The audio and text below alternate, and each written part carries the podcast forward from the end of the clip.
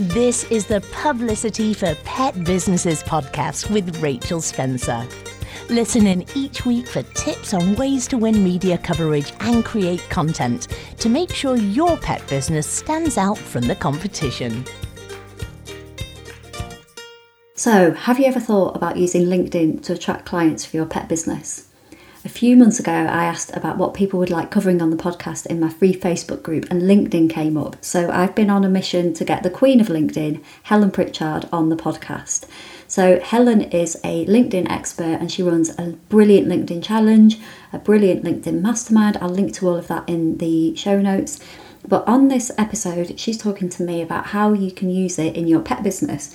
And she's really generous with her advice. She talks and gives loads of brilliant examples of how pet service providers and product makers can use the platform to attract clients and make sales. Um, she also talks about, you know, we've got executives on LinkedIn. Most people now have a pet, you know, 50% of the population has a pet. They they have a job, they have a pet, they have something that you can help them with. So whether you're a service provider or a product maker, you're going, to get, you're going to get loads of really great advice in this episode. Do hope you found it helpful. Let me know your thoughts on it, and if you do start sharing on LinkedIn, do go and um, say hi to Helen as well. I will put her LinkedIn profile in the show notes, and I'm sure she would love to see and hear your doggy and other animal related posts. So now on to the main part of the show. So, hi, Helen. Thank you so much for coming on the show. It's lovely to have you here. Hi, Rachel. Thank you very much for having me. I'm very excited to be here. Oh, no, I'm excited to have you here too. So, first of all, can we start by you telling um, people a little bit about who you are and what you do? This used to be so simple. So, yeah, it's 2021 right now. So, yeah, um, I'm Helen Pritchard, most famous for helping business owners get leads from LinkedIn without sending any direct messages. Um, that's the business that I've been in for the last four years. I'm a creator, founder, if you like, of the LinkedIn Mastermind, which is my flagship program. But last year, 2020, um, we expanded out and, and 2020, well, early 2021, we launched the Business Mastermind as well. So um, one of my programs is for showing people how to get leads from LinkedIn. The other program is to show people how to get more visible online um, in a, a, myriad of different ways. Basically, do what I've done over the last four years to build my business up to seven figures last year. Um, and also, I'm co founder of a new business called Postergrid and a number of other businesses as well. So I'm kind of like, my, my intro used to be so simple and now it's got slightly more complex, put it that way. Fantastic. Okay, so I, have been looking at your Instagram. I feel like a bit. I feel a bit like your stalker this week, Helen. I've done the challenge. I've been looking at you loads on Instagram, and I can totally see the poster grid thing come up because your grid yeah. on Instagram is is um, amazing. So that makes total sense.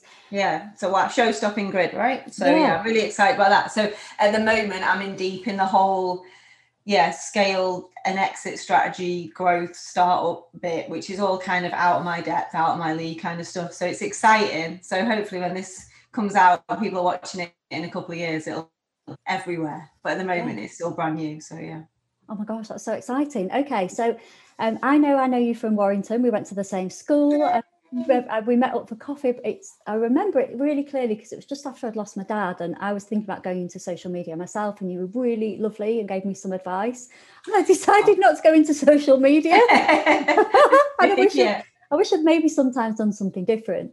Um, but I know obviously the last like five years have just been like amazing for you. So can you just tell us a little bit about your backstory and how you ended up working in social media and getting to where you are today? So I, um, well, to give you the really edited highlights, youngest of five girls, born in Lymm, you know, like that's where we went for a coffee. So born and bred in, in Lymm in Cheshire.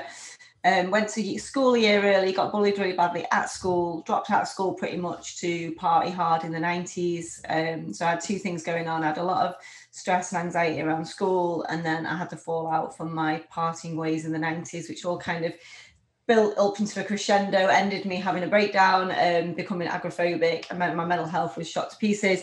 I was in the Priory when I was 16. I had my 17th birthday in there, which was actually such a funny story. But anyway, I'll save that for another time.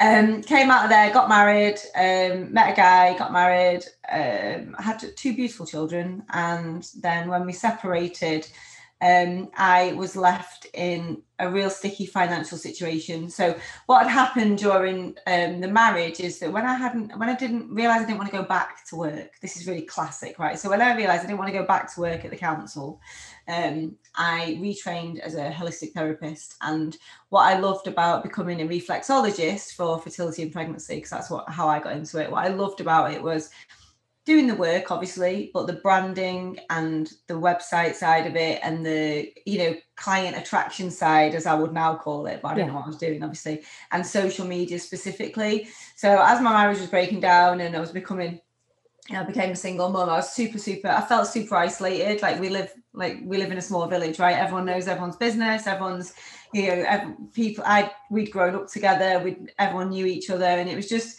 really difficult. And social media really helped me the combination of having a business of my own in terms of having my own thing to focus on and using social media to attract clients. But the social media aspect is what gave me the, the, the feeling of connection and community with other people. So that's when i really fell in love with social media and i, I kind of i got it. I understood that, that actually this was a way of not just getting clients to come and work with me but in fact helping me feel less alone and less isolated. So that was what I really loved about social media.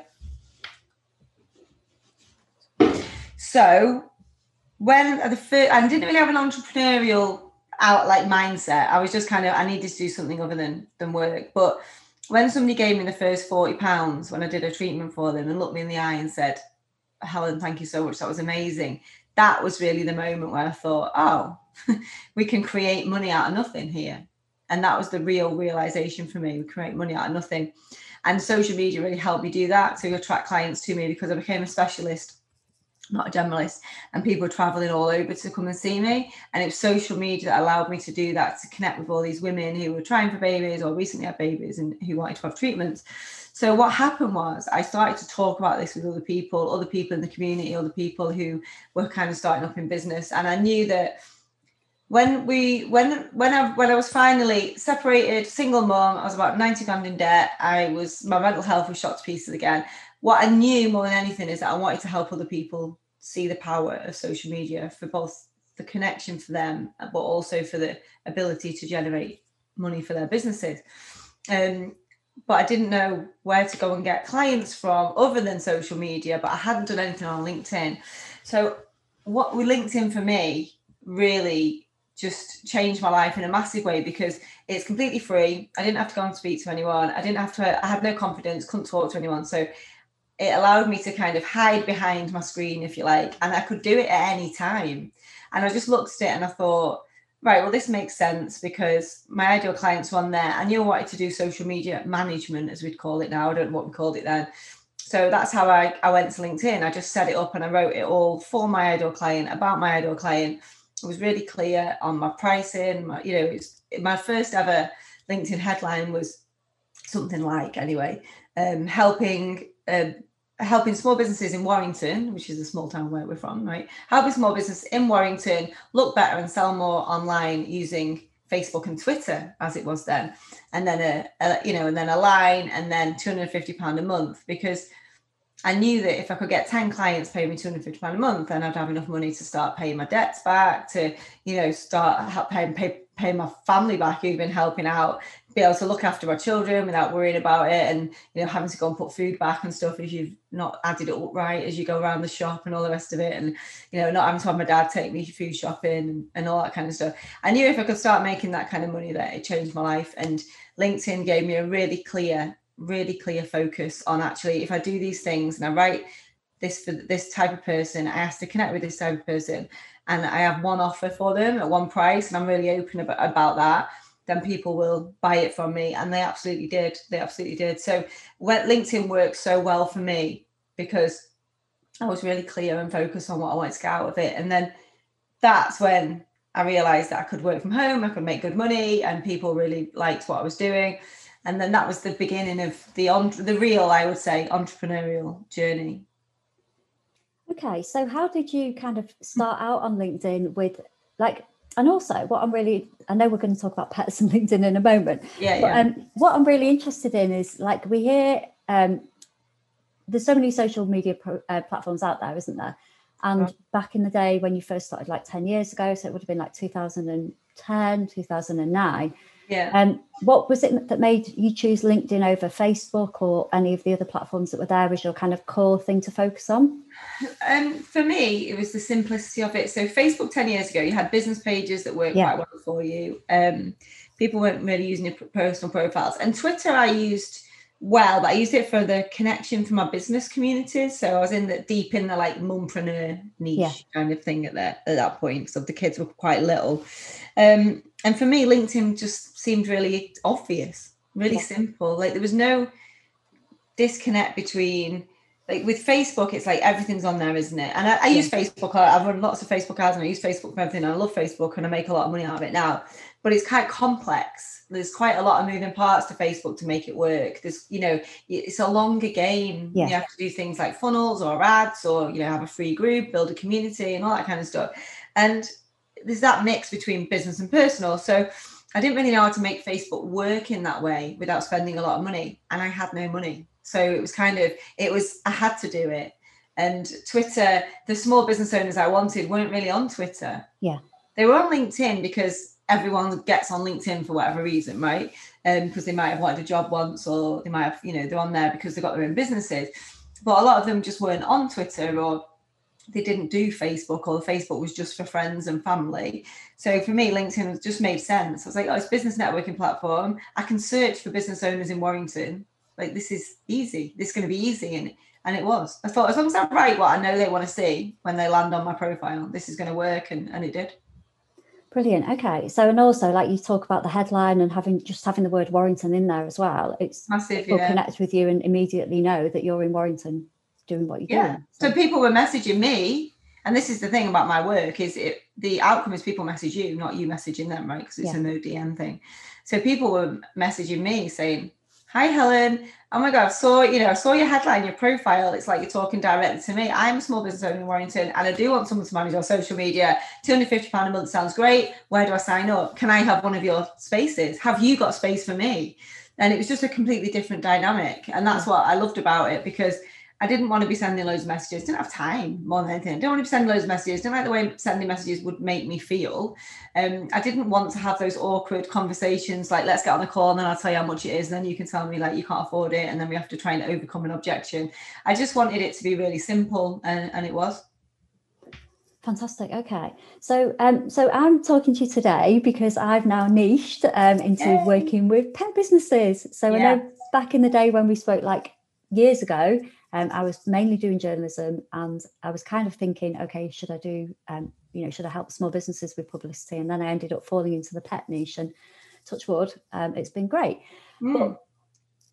what I wanted to ask you about is I so my listeners are there a lot of them are product makers so they're making like really nice leads collars bandanas accessories for for, for pets absolutely just such cool stuff um, and then the other side are service providers so doggy daycares catteries Mhm. cat groomers uh, dog walkers dog trainers and so on um, and I would love to hear your thoughts on how how they can be using LinkedIn local marketing. Um, I see you talk a load, talking lots about it on on social media about LinkedIn local. We've just talked about it there with your personal story. But what would your advice be for, you know, service providers and maybe product makers as well? Or Um, both, yeah, exactly. So I actually use pet products as an example a lot in my training because the first thing I would say if you're a pet product provider or a service provider is to get yourself out of the mindset that LinkedIn's not for you, or that your Mhm. ideal client aren't on LinkedIn, or your customers aren't on LinkedIn, or your clients aren't on LinkedIn because they absolutely are.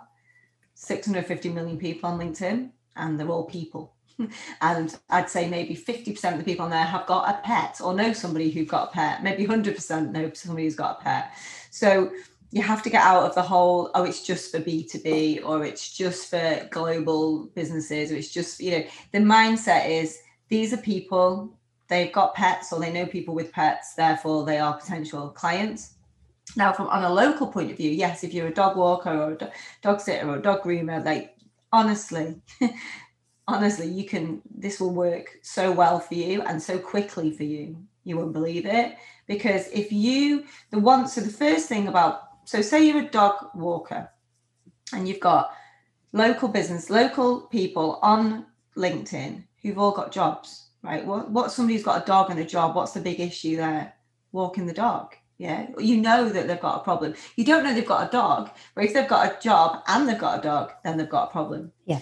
So all you need to do is literally so i would so if i had you as a one-to-one client i'd be like right so let's do um, helping super busy um, execs enjoy every moment with their dog minus the guilt dog walking 200 quid a month or whatever it is or 100 yeah. quid a month i don't know what it is my mate does it and she char- she totally undercharges i think she charges 200 pounds a month or something 50 pound a week I was like, what, to walk the dog every day in the week? She's like, yeah. And I was like, wow, that's cheap. But anyway, um, so what's the biggest problem dog owners have, right? The guilt. So when they come home, they, they feel guilty. They've got to walk the dog and it's a chore. Whereas if the dog's been walked, then they can come home and walk the dog for fun they can play with the dog for fun they can enjoy the dog rather than it being a chore. And then i would talk to them in the profile like are you a super busy exec? Got a really busy job? You've got you know the dog is the love of your life and a super big part of your family but do you feel guilty when you come home knowing that the quick walk you gave him or her five minutes before you went out and someone letting it out at lunchtime and then you doing it five minutes when you get back because it's raining you know deep down that your dog deserves more? Well this is where i can help you I can help you create an environment where your dog is looked after, like socialized, um, you know, have spent time with, gets attention, you know, all the things that they want for their dog that they're not able to provide, right? I can do all that for you so that when you come home from work or the kids come home from school, it's not a chore and suddenly it's a joy again to have the, to be with the dog because the dog's had its basic needs met and now you can you know have the fun the fun times with it. Because that's why you got the dog right? You got the dog for the fun times not for the the feeling of dread when you come home and you realize no one's walked the dog because the lead's exactly where you left it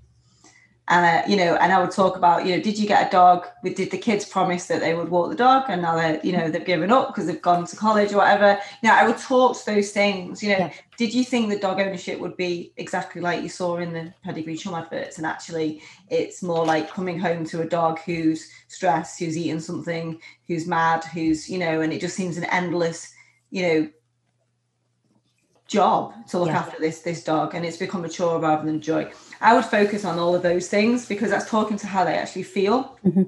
and then then it's the outcomes yeah would you like to come home to a dog that's happy fulfilled socialized and you know ready to greet you and, and have a great time yes or you know the answer is obviously yes if so i can help i provide a luxury vip dog walking companionship service where I will look after them. I will come every single day. I will spend some time with them in the home. I will take them on a walk with no more than five other dogs. I will, you know, help with their basic training. I will make sure we'll keep, I'll help you keep on top of when their vets appointments are and all this kind of stuff. I'll groom them for you. Whatever you can make it more VIP, charge 300 quid a month, right? So that's a full VIP service. Um, so, or you can have the, you know, the, the basic package where I'll come and walk the dog every day for half an hour instead of the full all singing or dancing. Uh, if this sounds of interest, let me know. That's it. Send me a message on here. So that's the, the way I would use LinkedIn. I would talk deep, deep into the, the feelings that they've got and then really offer them a solution. And then I'd be really clear and open on my pricing and I'd put it out there.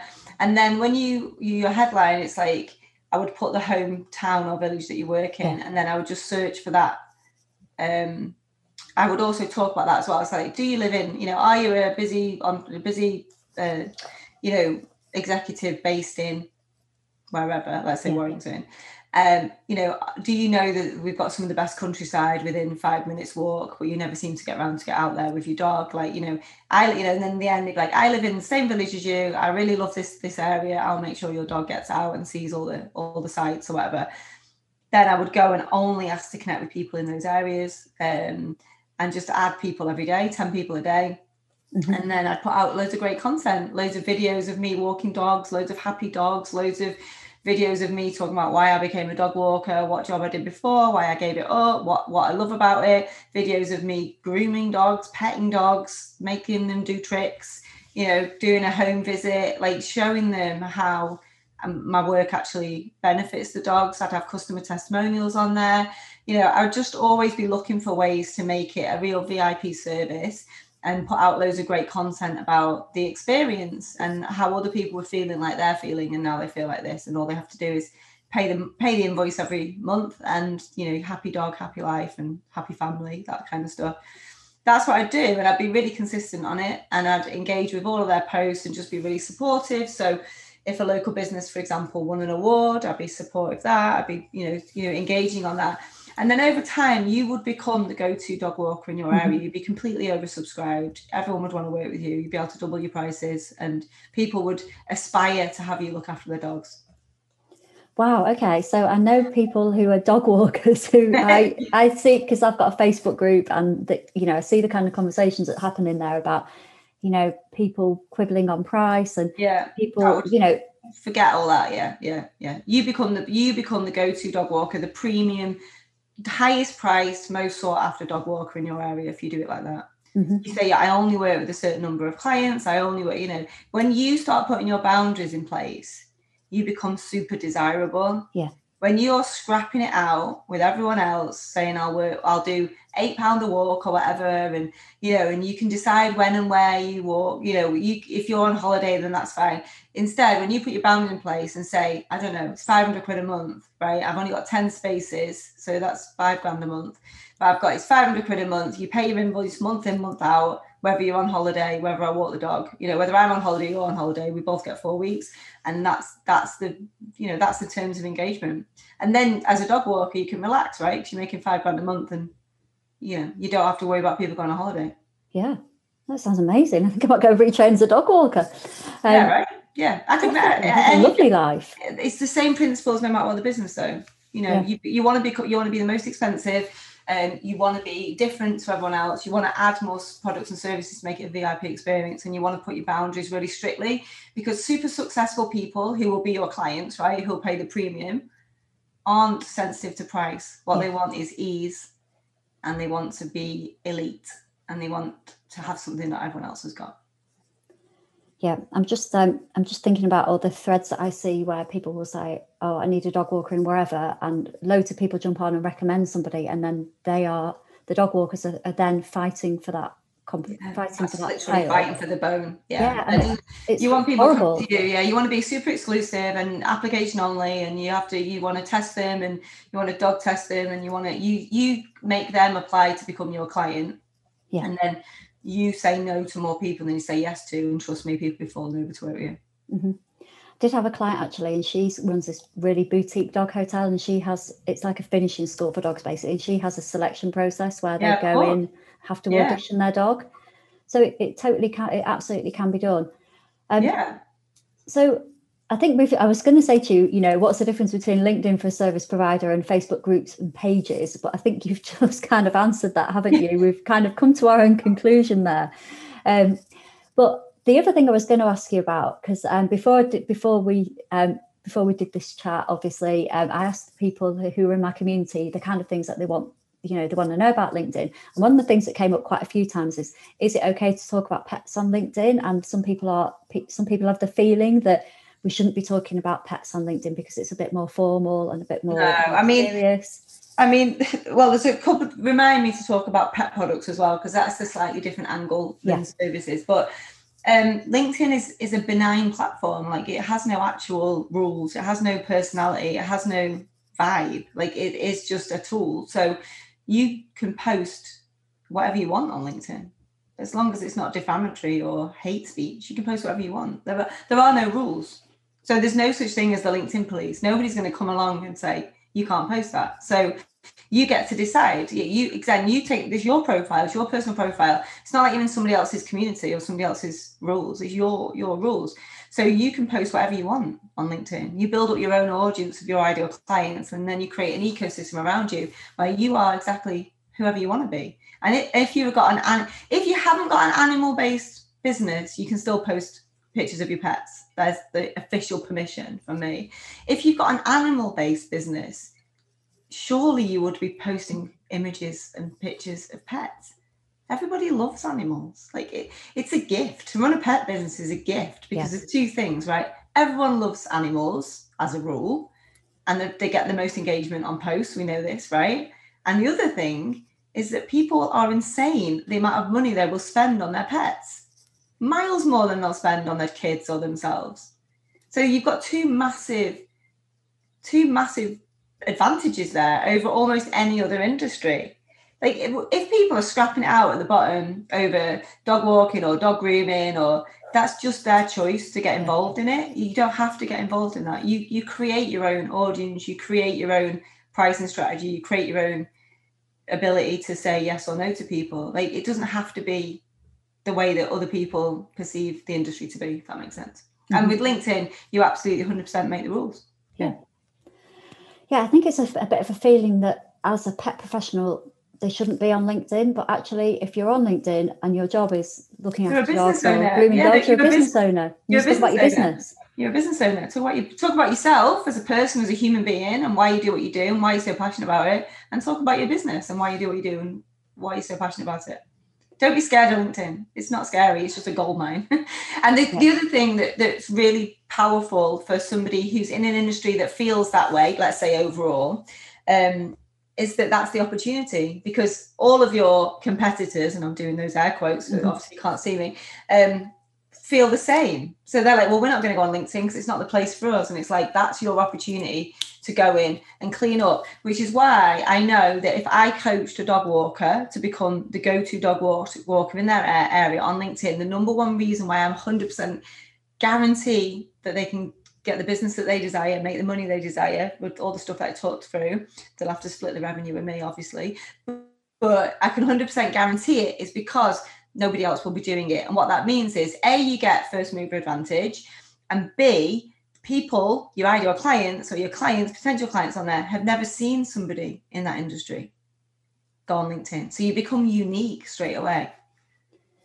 Yeah, it's a really good point. I have um, similar with the publicity side of things because everyone's on Facebook, but yeah. very few people will think I'm going to go and pitch to my local paper. So I've got like one lady, Karen, she's over in Wales, and she's she's had so much coverage that she's now been. She had this story written about a where she was called the Puppy Queen of Wales because she was talking yeah. about training all these puppies. So she's done really well. But you're right. I think because everybody else is focusing on one one platform, Facebook or mostly Facebook. Um, if you actually go and do something different, then yeah know, the opportunities are there for the taking aren't they I always say this to my girls. I say the reason why. So when they say things to me like, "Why are you in Colombia?" when I'm having a meltdown over a boy or whatever, I'll say, "Megan, I'm in Colombia at a mastermind because I do things other people aren't prepared to do to get give us a lifestyle other people don't have." So if you're in an industry where everyone's doing the same thing, you're all going to get the same results. So if you're all on, like, I can't think of anything worse than marketing on a buy it, sell it, swap it stay paid. You know, it's a race to the bottom. But if you're going to do that, because that's what everyone else does, you're going to get the results everyone else gets. So doing something different is going to get you different results. I mean, that is just a fact too. And you want high paying clients who are not price sensitive, who will just work with you on a long term basis because they want what you've got and they don't want to scrap it out yeah. at the bottom with you know they want the vip service so give it to them but the problem is getting people to believe that they're they're worth it, right? Because they're they're scrapping it out with everyone else, yeah. thinking it's a commodity. When you say a dog walk is worth eight pounds in my local area, you're becoming a commodity. But when you say I provide a VIP service for high level executives who want to provide, you know, the perfect, you know, the perfect home for their puppy that they aren't able to provide because they're out busy working it makes you know think about nurseries for kids it's the same yeah. thing like it's it it's about how you position yourself in the market definitely yeah i know you touched on it earlier but i don't think we see a price tag when it comes to our pets either like anything that that our pets want i don't see a price tag at all on anything yeah. So like they so that that's for an example. So that you want to you want to be attracting people who money is not their issue. Mm-hmm. You know, and it, if somebody's like I said this on the. I, I, was interviewed for a magazine actually yesterday, and one of the things I said was I've never had anybody try and negotiate with me on price ever on anything, and I think if you if you go for the bottom end of the market, so you're like scrapping it out with all the other dog walkers, right, who are putting cards up and you know answering those tags on Facebook, um, you know you want to be the person who gets tagged, not the person who goes running when someone's yeah. asking, right? Um, you know the the thing is with with that is if you've got somebody who's saying, I don't want to pay nine quid because there's a girl around the corner who does it for eight, they're not your ideal client. Yeah. Because they're always going to be a nightmare. They're going to be the ones that say, well, I'm going to be at home on Wednesday, so I'm going to walk the dog. So you, you know, I'm not going to pay you on Wednesday, so therefore you're not going to get, you know, you're not going to get your full amount that week. You know, they're the ones that are going to be quibbling, saying the dog was muddy and went on the sofa. So what are you going to do about that? They're the ones who are going to be checking up, making sure you've been for the full hour. You know that that they're the they're the red flag clients. If they're nego- if they're quibbling on the money or they they see you as competition with the other people who charge the bottom rates, then they're, they're never going to be the good good clients. Yeah, I've said this before, but it's not a race to the bottom, is it? You want to be, you just, we all just want to feel valued at the end of the day, don't we? Of course, yeah. Work with people who make us feel valued. But it uh, starts with valuing yourself. Yeah. That's the most important thing. Is that when I coach people, the no, the first thing we do for the first couple of weeks is get them to understand how good they are at what they do and how valuable the services or the product that they provide. Everything's easy after that. It's always, always, always a mind game always like honestly i've done this i've coached thousands of people now um, and it's always the same doesn't matter who they are what they're doing it's always that mind that mindset that mind game of getting them to realize what they're worth and once you do that bit it's easy mm-hmm.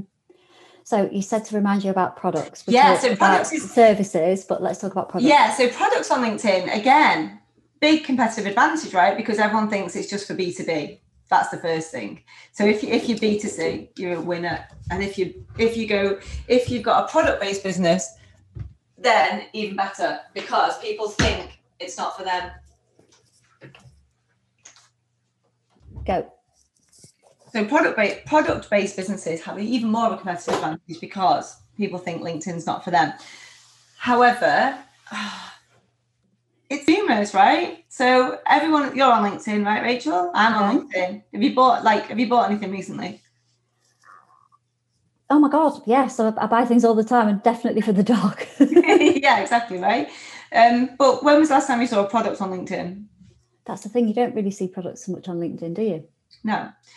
So what that means is everyone with products is scrapping it out on Instagram, Facebook, running Facebook ads, Instagram ads, eBay, Etsy, Amazon, like everyone. Then that's why it's so competitive, right? Because everyone's in that that mindset. What if you went to LinkedIn and built an audience of people? So yes, you can't you can't guarantee who's got an animal or knows someone who's got yeah. an animal, but you build an audience of people who you know have got a decent job. And that's the difference with LinkedIn over Facebook. You can search for people who are senior directors of companies and just ask them to connect. Yeah, so you can build an audience of wealthy people, basically, property developers, you know, whatever, like anyone who's a non-exec, just senior people, like build hmm. an audience of senior people. And then when you put your products out there, this it comes really comes down to content. So you can add people every day and build your audience, which is fine. You can write your profile for your ideal client, and that's one thing I would say is for a product is I know anybody can buy it. Yeah. Mm-hmm. So let's say you sell um, bandanas for tiny dogs only. Yes. That's it. Yeah. You, you don't do big dogs, so it's just for tiny little bandanas and they're diamante encrusted and they're a thousand pounds. Right. So you know your ideal client has got A money to spend, B got a tiny dog, and C is is wants the dog to look pretty. Yeah, so they're the things that you need to be talking about in your profile. Like, are do you own, do you or someone you know own a tiny but thinks it's enormous dog? Yeah. And then you could talk about all the attributes that tiny dogs have, you know, and talk about would you like, you know, would you like him to look like this? You know, do you feel like this? Do you want him to feel like the star of the show? Even all that kind of stuff. You could really talk to them about their pet or the pet that they know. So they've got something in their their mind, but you could talk specifically about tiny dogs. Um, and then you could say, like why then i would talk about why of all the things i could be selling am i selling tiny diamante high-end designer chihuahua bandanas yeah yeah this is that's a thing the, as well helen people yeah, do know it. Sorry, it is a thing right and that's the story yeah the story is why out of all the things am I selling this? And there's always usually always a personal story. There's not many people who haven't got a small dog who suddenly wake up one day and think I'm going to create these things, right? They've normally got a story. Yeah. Uh, so then, then tell the whole story of why you did this thing, what you love about it, what your customers say, like why somebody should buy from you over somebody else. Why? What's your heart and soul, and why is it in this product? because people don't buy products, do they? They they they buy the story behind the mm-hmm. product and the way it's going to make them feel when they have the product. And then I would just be really clear about the pricing and say, send me a message on here. Um, you know, and I, I would probably do like a LinkedIn code for a small discount or something like that. And I would talk, I would call it out. I was like, you never see anyone talking about this stuff on LinkedIn. I'm going to be the trailblazer. I want to be the go to person. So all you high flying execs can have the best dressed dogs. Yeah? Yeah. In the city of London or whatever. And then I would just add high flying execs in the city of London and build that audience again. So you become, and then I would even call that out because say you need to sell 100 bandanas a month to make 100k a year business, right? 100k a month business, million pound business. You want to find 100 people who are similar, who want the same thing So I would actually, just going back to this, I would focus on high flying execs in the city. And I would say that in my headline helping high flying execs in the city of London have the most show stopping tiny dog outerwear of the season, something like that. Yeah. And then I would only add those people. And then I would talk about what it's like being a high flying city exec. And then I would have images embedded in my profile of really ha- well dressed executive people in London holding chihuahuas with those bandanas on. So it becomes an aspirational product, mm-hmm. not a piece of material folded over, studded with diamantes, right? so that's how it becomes worth a thousand pounds and not worth 20 quid, right? So that's how I would absolutely position it. I'd say this is only for one type of person and one type of dog. And if you know, and then what happens is somebody would be like, oh my goodness, I haven't got one, but I do know Emma in banking yeah. has got a chihuahua and she's she's just about to, I don't know, I'm gonna say, go off to have a baby or something. So we're gonna get a, you know, a thousand pound hamper from Hermes, and we're also gonna get her one of these tiny dog things because that's going to make her really happy. So it's how can you make people think of other people that they can refer you to as well? And you do that by making it just for one type of person and for one type of pet and one one type of pet within that pet.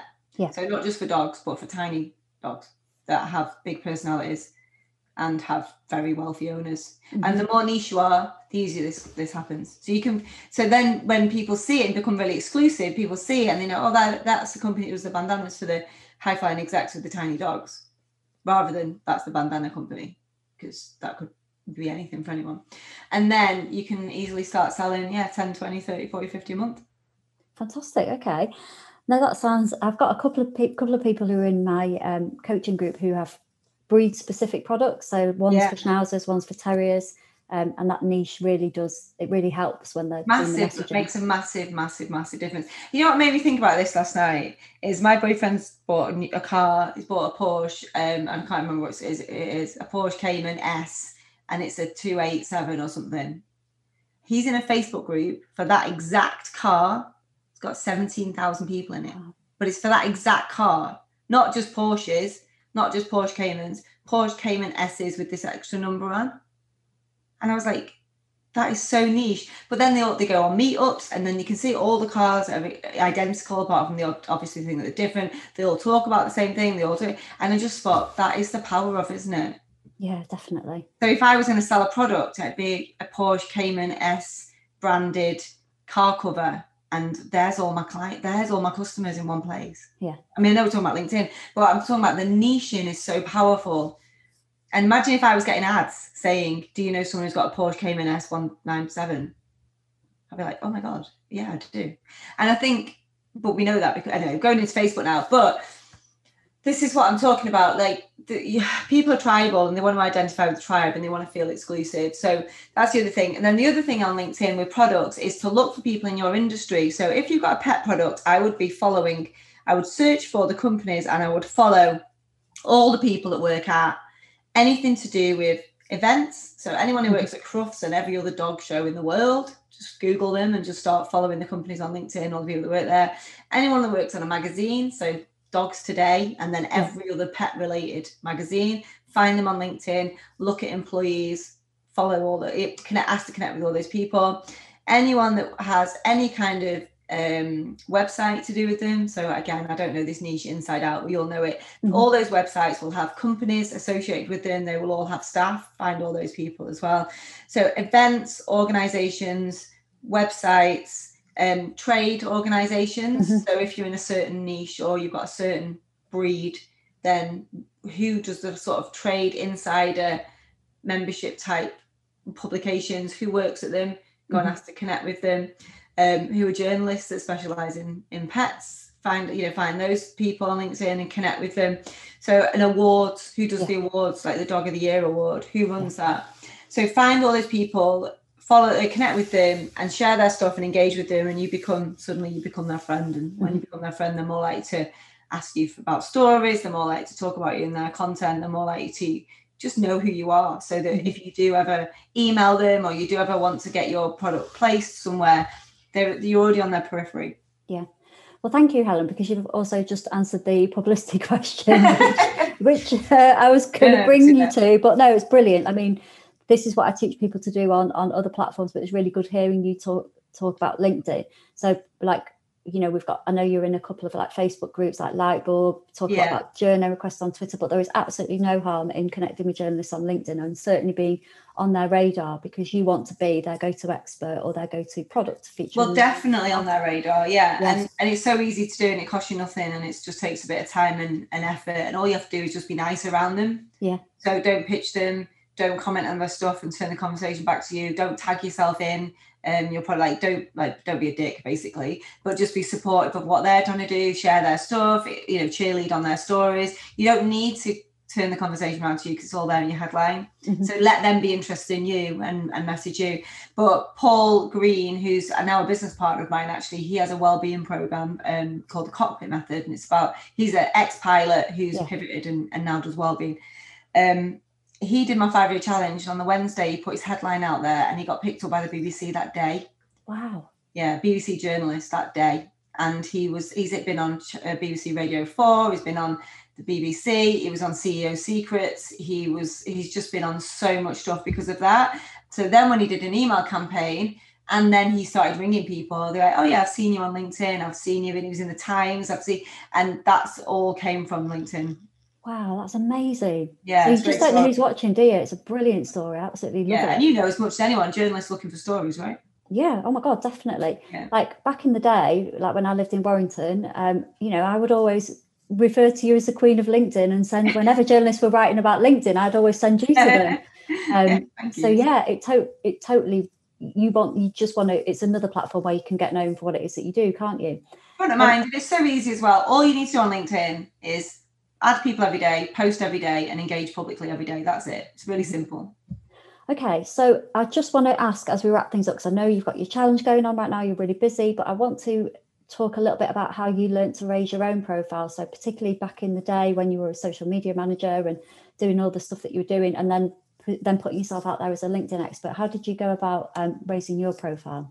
Yes, that was obviously quite a big pivot for me. So I, my social media business had turned into a digital agency, and we were working with different clients then. So again, my new headline then was helping helping uh, HR directors hire better people faster using Facebook ads, and that that business was going okay. But I really wanted to do something online. I really wanted to come out of the corporate thing of going to meetings and you know go, you know having doing reports and stuff like that. I wanted to teach, and I knew that the one thing that I that was good I was good at or that worked well for me I should say really was LinkedIn because the way that I used it. And it was only when I started talking to people that they, they were like oh that's not how everyone else does LinkedIn. And I was like well I don't know because I never had any training on LinkedIn. I've never watched someone else's webinar on LinkedIn. I've never read a book about LinkedIn marketing. I just did it this way and it's always worked for me. So when I started so what I did is I set up um, a 99 pound thing, which obviously a lot of people in my world will, will, know that they have their own 99 pound things. I even have a group for 99 pound thing, but and training. So I just said, I'll show you how to get leads from LinkedIn uh, over Zoom, 99 pounds an hour, and I'll record it. And I thought I'd sell a few and see how it went, but I ended up selling hundreds and hundreds and hundreds of those. I was still having the agency. I was working like three to five hours a week, making three to 500 quid a week. So making a couple of grand a month on top. And I just thought, I might as well do this full time. So yeah, I dropped the agency and started doing the group program. So my first ever LinkedIn mastermind was um, eight people paid 300 quid. so if you think in 2009, so that was in 2017, 18 maybe, 2019, we had 250 people join at 1500 quid. So it's like it it did went it went pretty pretty quick. But how did I go from nobody knows me, no one cares about me to selling out things like the mastermind at, at that kind of scale and making that kind of money? And the number one thing was just sheer consistency of showing mm-hmm. up, being really clear on my message, doing hundreds and hundreds of guest experts in other people's Facebook groups for free to like empty rooms, like no people would show up or one person would come who's the group owner. Um, hundreds and hundreds of podcasts of people who I've never, I never do, and I still never do. Um, we never ask, you know, what's your audience like, whether it's a Facebook group or a podcast. I just show up anyway and I deliver, whether there's five people watching or 5,000 or 50,000 in some cases.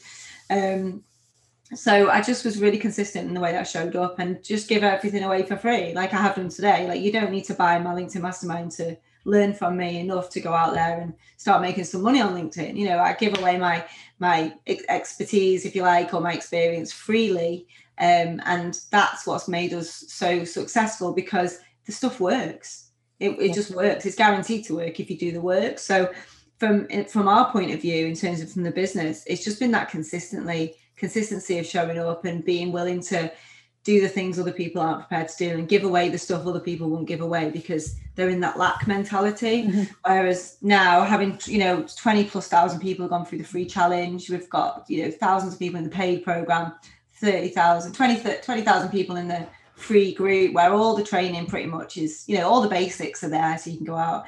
And it's all designed for 10 years ago me who mm-hmm. couldn't afford to buy her own shopping, you know, wasn't able to do anything, hadn't opened post for years. That 10 years ago me would never have been able to afford one of my programs. But what happens is and we never overcome a price objection because we truly believe if someone says i can't afford it then we accept that and and we we we give them enough to go and make some money. So eventually they do come back. And what i'm probably most proud of is that our whole business is built on the fact that for all the people who are ready, willing, and able to invest in the programs. So I've got two programs. They're both two thousand pound, but you pay a thousand up front and a thousand when you make it back. Um, but those people who are ready to invest in that, allow the business, fund the business to keep going back and helping all those people who aren't quite ready and able to invest that kind of money. And what that means is it creates this great community feel, this great ecosystem of paying it forward. Um, so when people are able to them they, you know they just they can't wait to join the programs. You know we, we have a you know we're quite kind of like oversubscribed. We've got a list of people who are always keen to join and, and want to be a part of the community because that's that's that's where the magic happens you know. The training is great and the training is freely available to everyone and everyone can take my advice and implement it and go and make some money usually pretty quickly but the communities are you know that's where the magic happens because people are obviously in that in that space together so i think for me it's that getting visible definitely one thing just focusing on one thing at a time i didn't do anything but linkedin mm-hmm for four years. I didn't deviate. I didn't make things up. I didn't. I didn't write a book. Didn't start a podcast. Didn't do anything apart from make sure my business was profitable, predictable, and enjoyable. Um, and as part of that, just building that audience by showing up and being consistent. Like even when it was hard, and, and it has been hard at times, like on a personal level, but you show up because for me, the mission of helping millions of people go from struggling into success is much more important than my mindset in the moment. So when I've had bad things happen to me or I've had bad days or I've not wanted to show up, I've always felt like showing up because people need to hear what I've got to say. You know, I've never regretted showing up because someone somewhere has always got something out of it.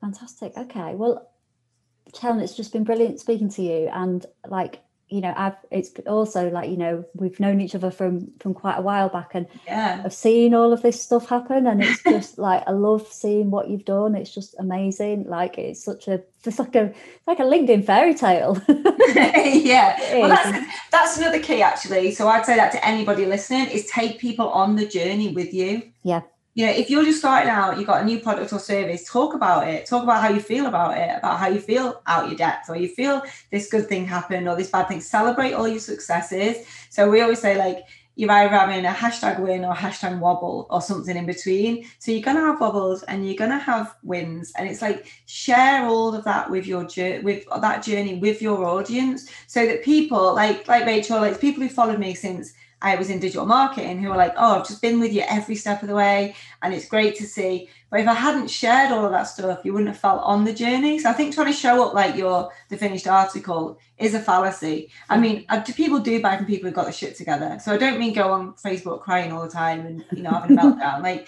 but what I mean is share document share the journey of your business and your evolution as a business owner and people will buy into that and buy into your openness and you know people will want to cheerlead you on rather than trying to be something that you're not and and just you know people just love to see you fall then right so mm-hmm. i've always been really open honest transparent about all the good and bad things that happen in the business and also to me as a person like that i don't have i have no skeletons in my closet because i talk about them all anyway you know because i'm a completely imperfect human being that's done good and bad things and has had good and bad things happen to me. And i think if we can come away from that whole you've got to hide behind your brand or hide behind your product or hide behind your service.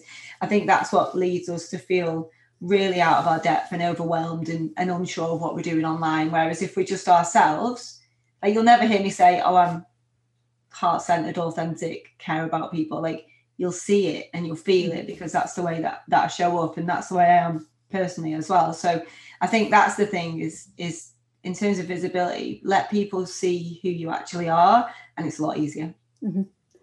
Yeah, absolutely with you on the whole putting yourself out there. It is scary, but you've got, you know, you've we've got to be brave. And I think, you know, my, you know, particularly the service providers are like you, they're helping people overcome a problem, they're helping people have a happy time with their dog. That's really important.